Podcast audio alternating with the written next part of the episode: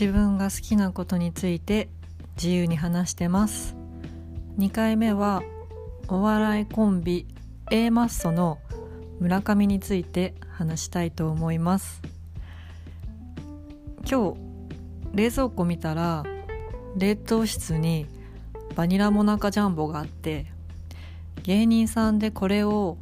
誰と半分こにして食べたいかなって考えた時に思い浮かんだのが A マッソの村上でした、えー、私は A マッソというお笑いコンビが好きです、うん、数年前から応援してるんですけどあのきっかけは NHK の爆笑ドラゴンっていうバナナマンが MC の番組で確か芸人がチームに分かれてお笑いで対戦をしてなんか勝敗を決めるみたいな感じの番組だったと思うんですけどその時に A マッソの漫才を初めて見ました。その時にかなり衝撃を受けたのを今でも覚えてるんですけどなんか最近の若手の女性の漫才師であそこまでなんか切れていて関西弁でまくし立てて達者にこう漫才をしているコンビってなかなか当時見たことなかったしそのまくし立てる感じが男のが関西の芸人のそれよりもえらくかっこよく感じられてその時からそれを番組を見た時から一気にはまってしまいましたね。でそこからあらゆる、まあ、コンテンツでコンテンツで彼女たちの活躍をこう追ってたんですけど彼女たちの活躍をこう見ているとどうしても A マッソのそのネタを書いてる方であるブレインのかのちゃんの活躍に目が向きがちになると思うんですね。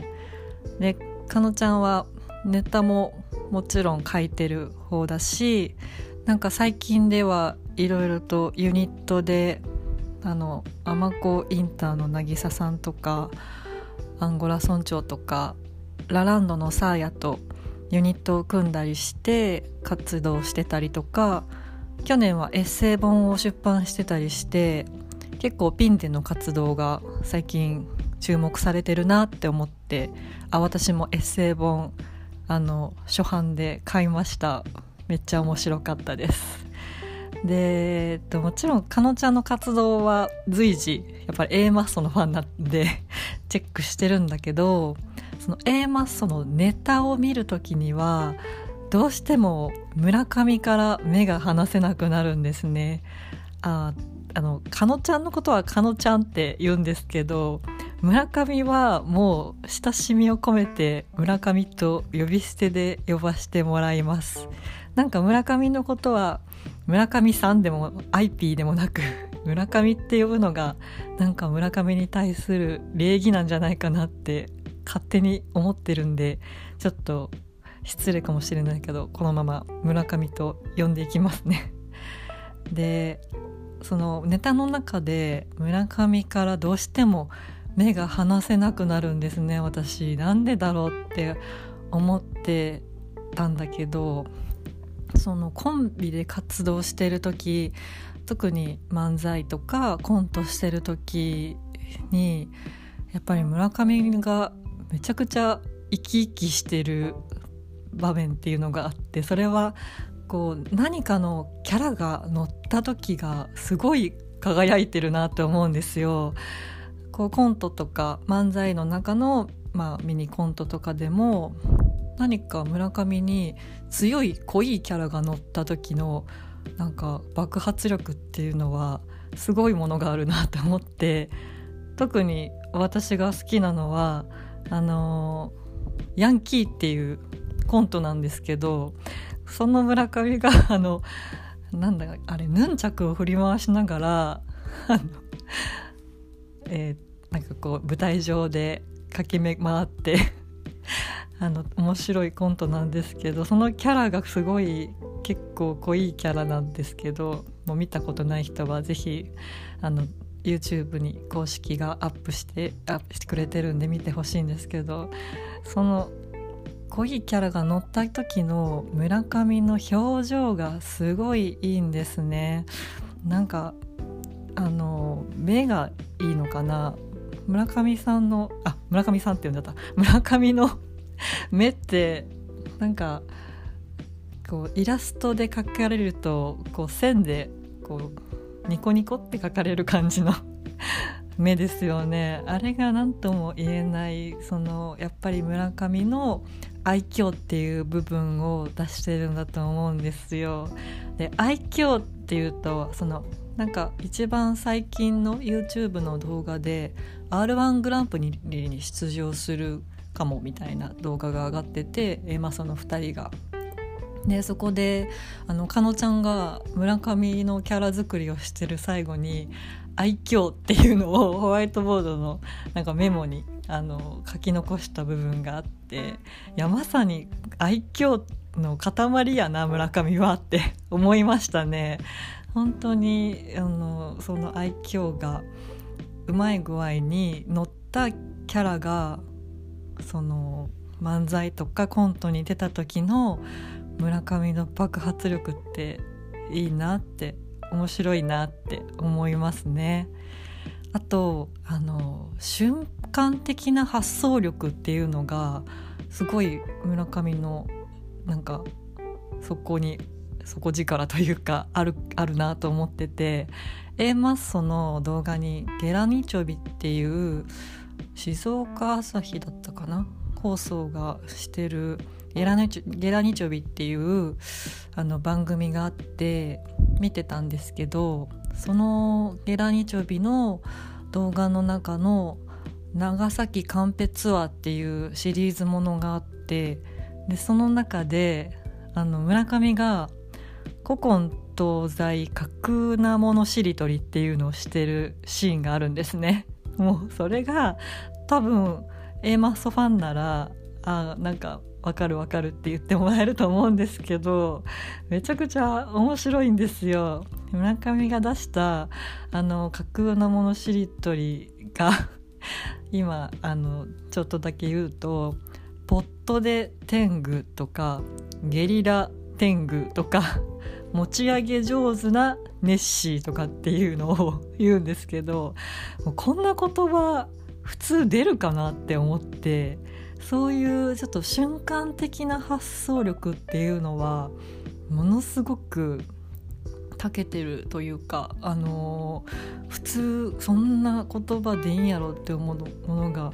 出てくるのがすごい面白いなって思います村上の。であとゲラニチョビの中ですごい細かい部分なんだけど私が好きなところがあって「あの外車」っていう動画タイトルの動画なんだけどそれがなんかまあ内容としてはかのちゃんがメインでかのちゃんに関するまあなんか普段の態度とか 言葉とかそういうのを後輩が後輩とかその芸人仲間とか仕事仲間とかがこう指摘してなんかそれがどうなんやみたいなことを言う動画だったんだけどで村上がその裁判官みたいなのに扮して、まあ、中立な立場を取りながら話を中中立で聞くっていう 役役でそのあの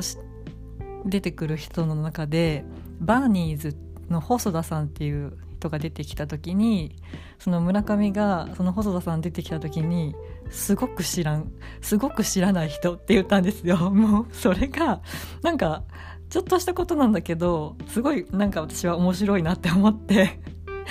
ああいうところがすごい好きですね。すごく知らんっていうあのちょっとしたセリフ すごいセリフというかまあ普通に出てきた言葉だと思うんですけどなんか可愛らしくて好きでした。